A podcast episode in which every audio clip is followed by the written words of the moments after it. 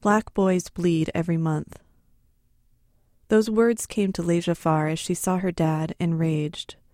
He was watching the news about another police shooting of a black man. Leija wrote a poem in response. It's called For Black Boys, and it won her the title of Seattle's first Youth Poet Laureate. Next, Leija interviewed her father and other black men and boys about how they practice loving themselves. Here's Leija reading her poem along with those interviews. Delicate black boy, soldier, plum painted spirit, deep rooted, dreamer. I can tell from the oceans on your bed that you've never been told you were beautiful. Mother didn't remind you of rainbows in her malleable inside. She soaked you in songs, but never self love. Never explaining the pink hue of your lips or the mole that marked your spine. You later saw mirrors. And didn't memorize the letters of beauty, so you couldn't recite them. You didn't know your magic. That love making on a Sunday was your conception, and no one could dismiss that you had a shine oozing from your collarbone when you were born at 6 a.m. You glow in the dark. You are a poem. Boys can be roses. Boys have hearts. They need love. You know, yes, you can show young boys love, and yes, you can show young girls love, and yes, you can show grown men can show each other love, and grown women can show each other love. And it's a way of loving to help make ourselves stronger, to help make ourselves grow, to help make ourselves be prepared for anything that happens and to know that you're not out here by yourself. I've always known I was beautiful as a as a black child, and so that that developed into me being a black man to still understand uh, the beauty of myself. It's not a physical thing; it's an internal, mental, and spiritual thing.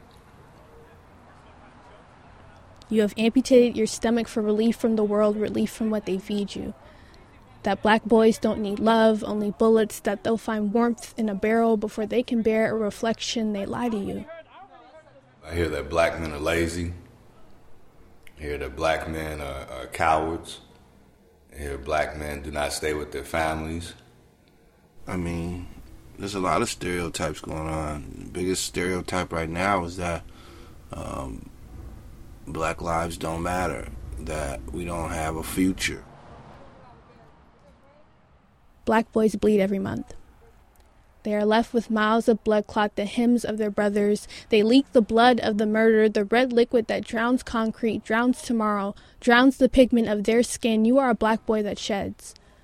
Finding yourself in these science experiments with your flesh, not trying to be heartless, not wanting to be in pain any longer, wanting to be told you are flawless, you are a work of art, standing in the light so it can reveal the shades of magic, your blood, the shades of black boy beautiful that paint the world, but you were never told that you are acrylic and you are unique, something that takes time to love, something that takes time to believe in. Your mother should have whispered in her pregnancy to you. Because you have to love yourself before you can love anything else. And if you don't love yourself, then you cannot show love to anything else in this world. So I think it's very paramount for us to love ourselves first and foremost, to tell every little black boy that they're beautiful, you know, regardless of, of uh, how richly melanated they are or how less melanated that they are, they're beautiful. Come from kings and queens, royal lineage. So, Jason, what do you find um, as a young person, what do you find most beautiful about yourself? That I'm athletic and I like to play sports and I I improved in a lot of things. Uh, do you think that you love yourself as a person? I love myself deeply. Black boys bleed every month in a place that will never understand you are amazing. In a place that will put fire to you, then say you are callous, they will burn you, then say you are reckless. Some others won't tell you because they think it is feminine and they want to prepare you for a battlefield your whole life. But I tell you, you are beautiful, you are grand, you are too permanent to be unloved. You will heal this place when it is full of scars, full of scabs, full of stitches. You will be the one to erase the pain. Beauty is a tongue you will learn to speak. Pass this to the young brother on the corner. who's been told his body is a mixture of oil and water, pass it to every brother, delicate black boys, soldiers. Beauty is a tongue you will learn to speak. And let's get back to our customary. Let's get back to our tradition. Let's get back to loving one another.